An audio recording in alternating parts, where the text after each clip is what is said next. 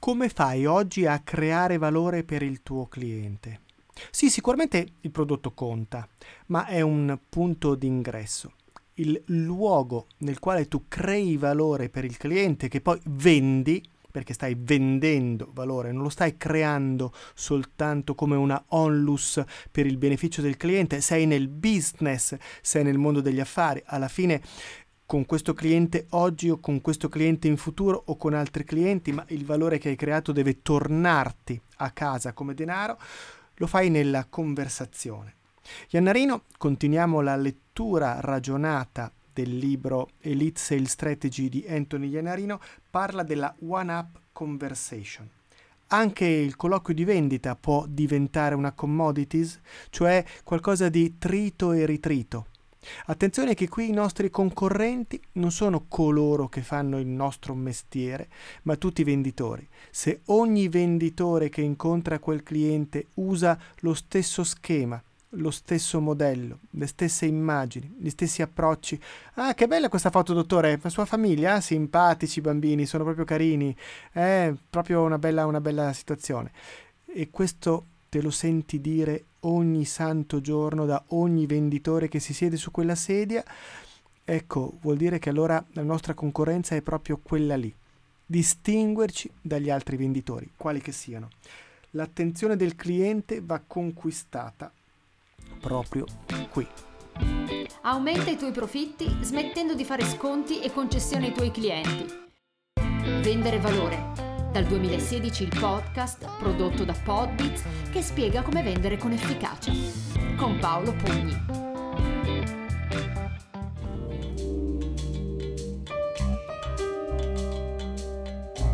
Non è una recensione o un riassunto quello che voglio proporti con questa serie del podcast è guardare a cosa un libro ha da dirmi e insegnarmi alla luce delle mie esperienze e di ciò che ho preso altre fonti per raccontarlo a te.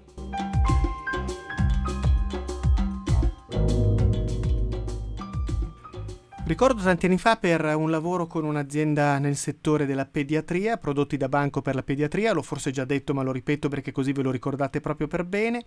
Svolgemmo un'indagine con alcuni pediatri, alcuni eh, dottori di diverse estrazioni, ospedali, quindi primari e non soltanto questo. Uno mh, che abitava nel nord del nostro paese, a ridosso delle montagne, eh, interrogato su cosa gli faceva piacere, cosa invece lo disturbava del lavoro dell'informatore, ci raccontò in maniera molto semplice questo aneddoto. Si è sparsa la voce che mi piace sciare e nel periodo invernale tutti, e dico tutti gli informatori che entrano nel mio studio, come prima cosa mi dicono allora dottore dove è andato domenica a sciare? Non li distingo più, non mi interessa più, mi irrita questa cosa. Sappiamo differenziare, sappiamo prepararci prima, studiare qualcosa del cliente, cerchiamo su LinkedIn, abbiamo uno small talk che permette di entrare in contatto con il cliente, ma su qualcosa che lo stupisce, che gli dice "Ah, fermi tutti, questo è diverso". Non è il solito, non è il solito venditore che mi attacca il pippone del calendario di vela che vede alle mie spalle e quindi mi parla della um, Coppa America. No, qui è qualcuno che si è preso la briga di fare il compito, lo dico da sempre, con eh, le sei domande del cliente ne abbiamo parlato. Preparo un'agenda, sono pronto a condividere delle informazioni che fanno la differenza per il cliente, che aiutano il cliente a capire che so quali sono le sfide che sta vivendo in questo momento vado facile io, se posso farlo in questa fase.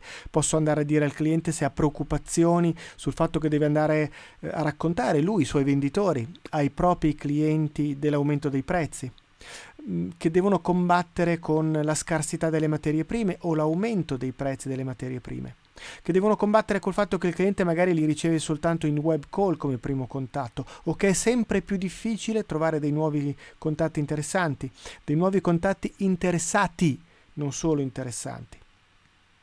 Abbiamo pronto uno studio che abbiamo trovato in rete che parli di questo? Ecco, ehm, perdo tempo? No, lo sto investendo. La preparazione diventa fondamentale. C'è una sfida da accettare io devo essere one up, due passi avanti al cliente e tre passi avanti alla concorrenza. Qui nel libro di Anthony Iannarino c'è un elenco interessante che volevo condividere con voi. Eh, cosa farebbe il nostro amico Codega eh, del libro che sto scrivendo su un colloquio di vendita in questo punto? Quali sono gli elementi da tenere conto nell'inizio di una conversazione secondo Iannarino? Vediamoli, poi cerchiamo di capire come siano declinabili realmente nel nostro mondo. Eh, questi sono errori da commettere. Se fai queste cose sbagli. Quindi dice cerca di non farle. Non devi menzionare il nome della tua azienda.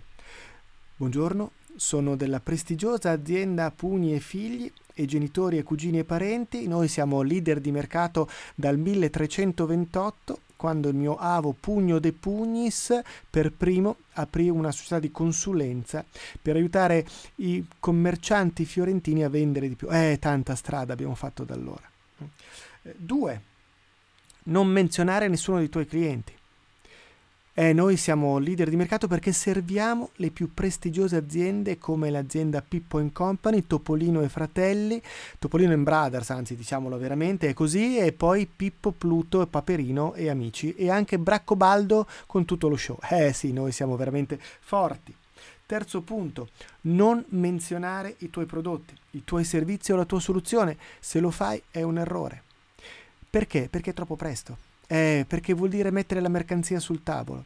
Noi siamo i produttori del famoso modello consulenziale Pippo Plus che aiuta tutti i Pippi a diventare Plus e quindi lei ci conoscerà di sicuro, ha già sentito parlare, vero? È un prodotto prestigioso, ce l'abbiamo sullo scaffale e lo vendiamo a tutti uguale identico nello stesso modo. 4. Non sviluppare un rapporto personale col cliente eh, sfruttando dei mezzucci piccoli, banali. Anche lei è un tifoso interista? Eh, stiamo soffrendo. Quest'anno è veramente duro, me ne rendo conto. Ah, ah, mi scusi, no, avevo capito perché avevo visto, no, invece lei è Juventino. Ai ai ai, allora eh, ho proprio sbagliato, ho proprio sbagliato. 5. Non chiedere al cliente, mi scusi, ma cosa non la fa dormire di notte? Qual è il punto più doloroso che ha? Devo dirglielo io devo chiederglielo io, eh, perché non sono un medico al quale il cliente si sta rivolgendo per risolvere un problema.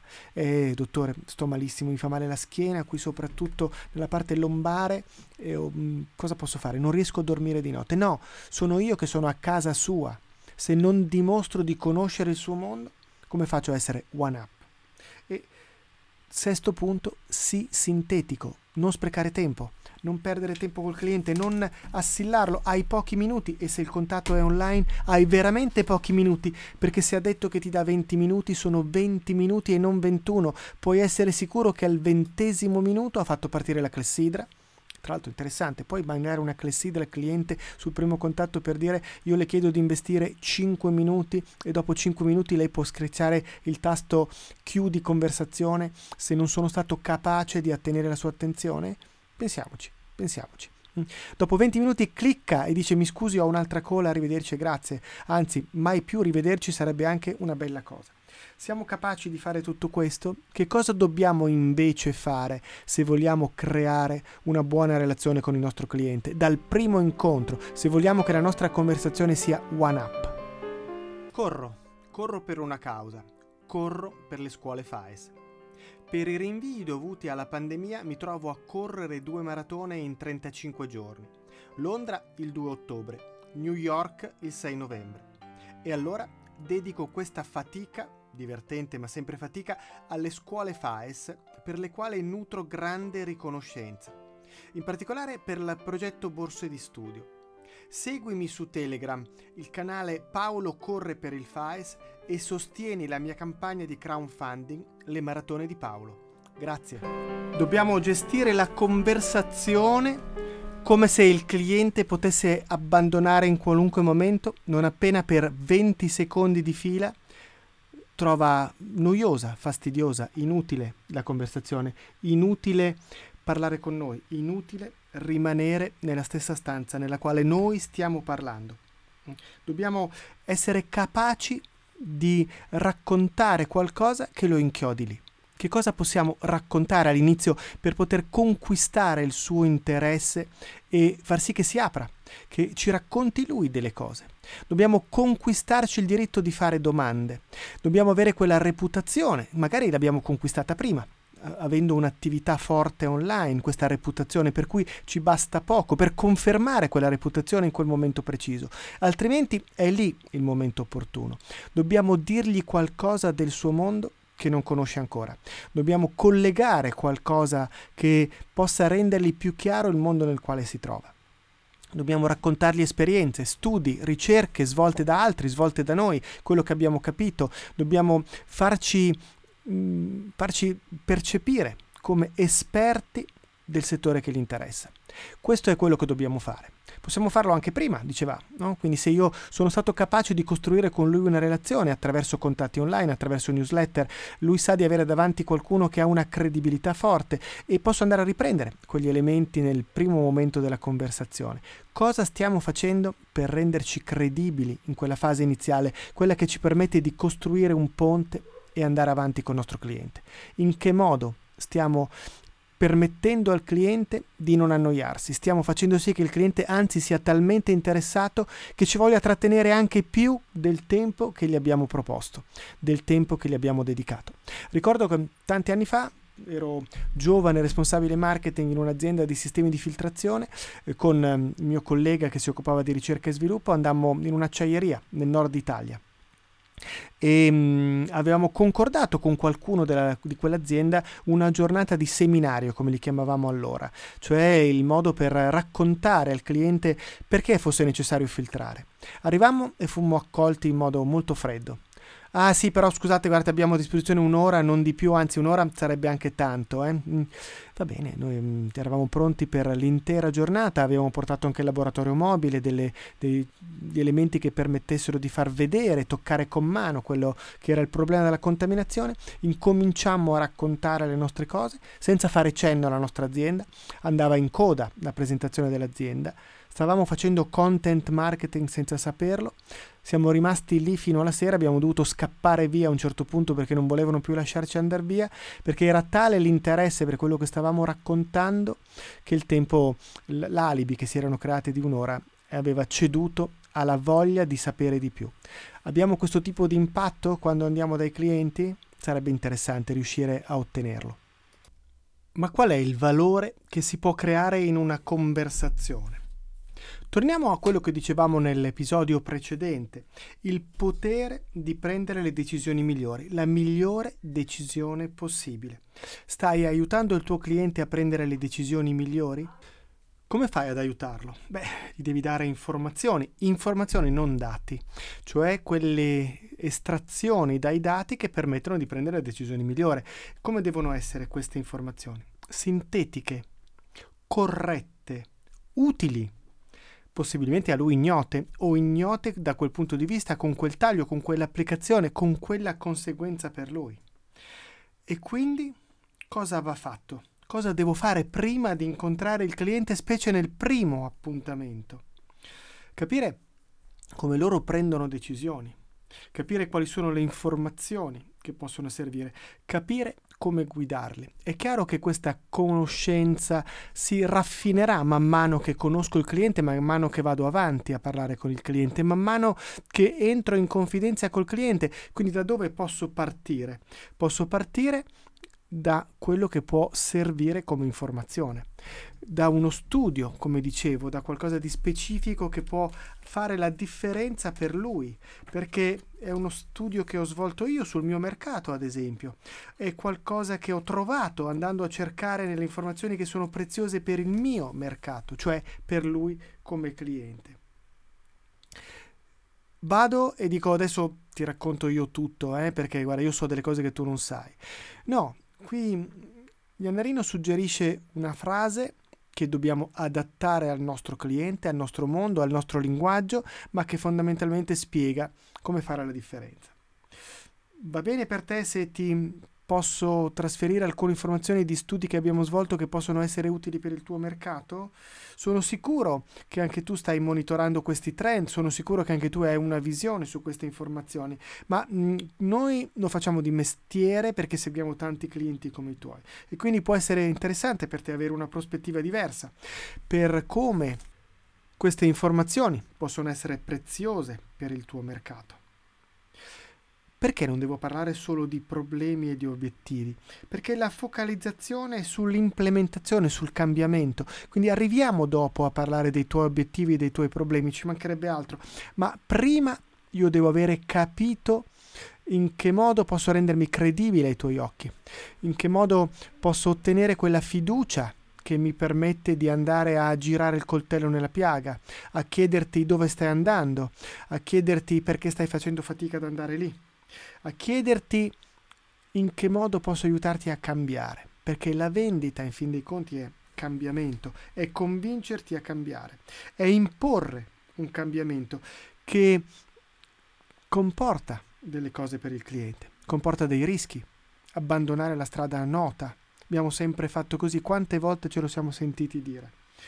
Eh, abbandonare credenze ed abitudini. E perché facciamo sempre così? Perché il nostro mercato è differente, perché siamo convinti che si faccia così, perché siamo convinti che questo è il modo migliore per agire, perché è un valore nostro interno aziendale, perché in azienda abbiamo sempre fatto così, non solo nel mercato. Perché ci sono delle sfide interne.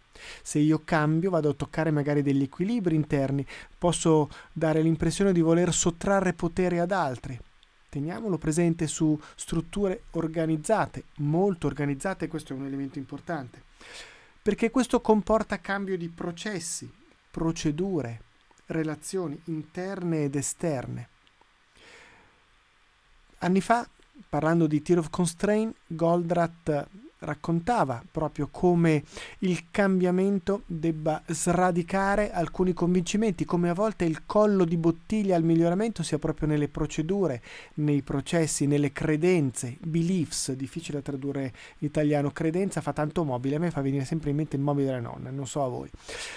Per esempio diceva siamo passati a un mondo digitale e dobbiamo ancora pubblicare 400 copie del um, annual report eh, perché non si sa, bisogna tenerne copia nell'armadio, nell'armadio quello di metallo chiuso a chiave perché se c'è un incendio quelli devono rimanere come tali.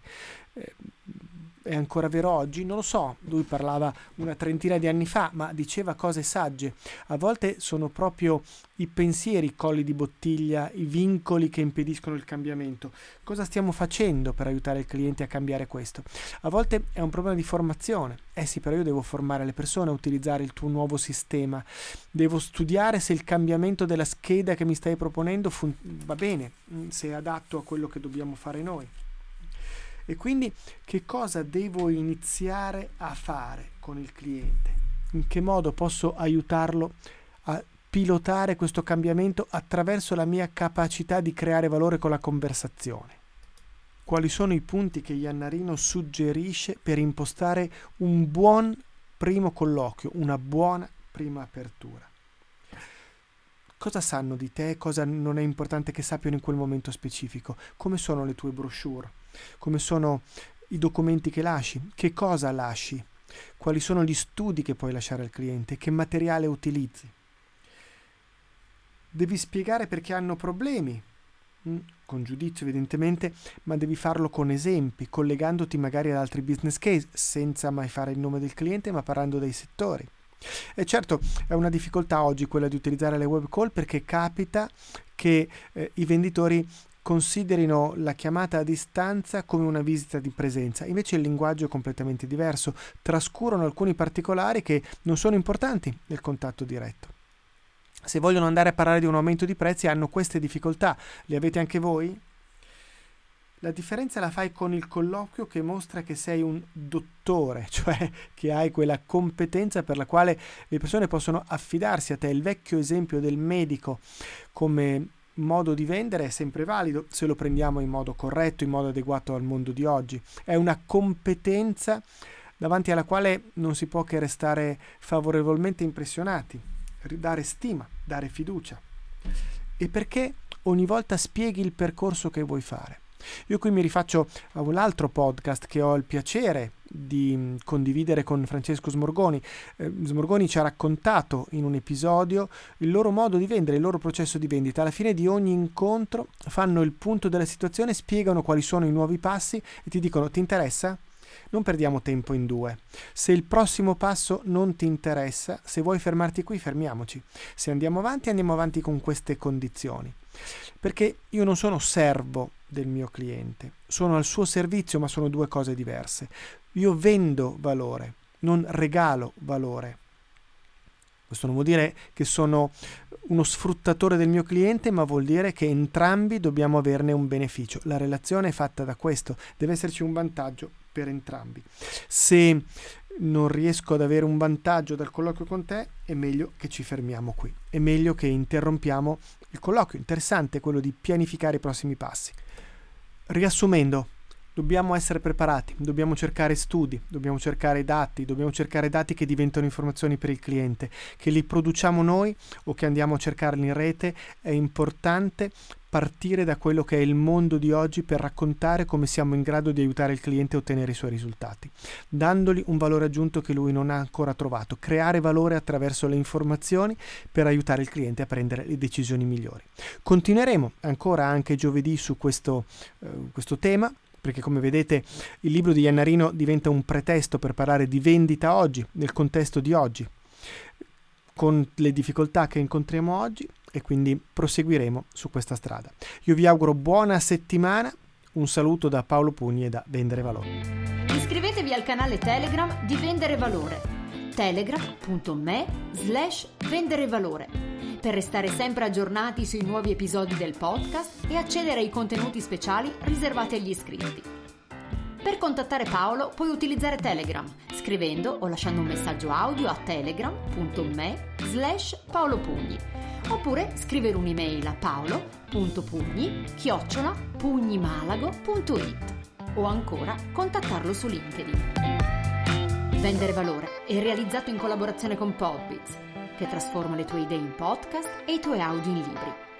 Cura editoriale di Andrea Pugni. Musiche di Emanuele Chiaramonte. Voce della sigla di Valentina May.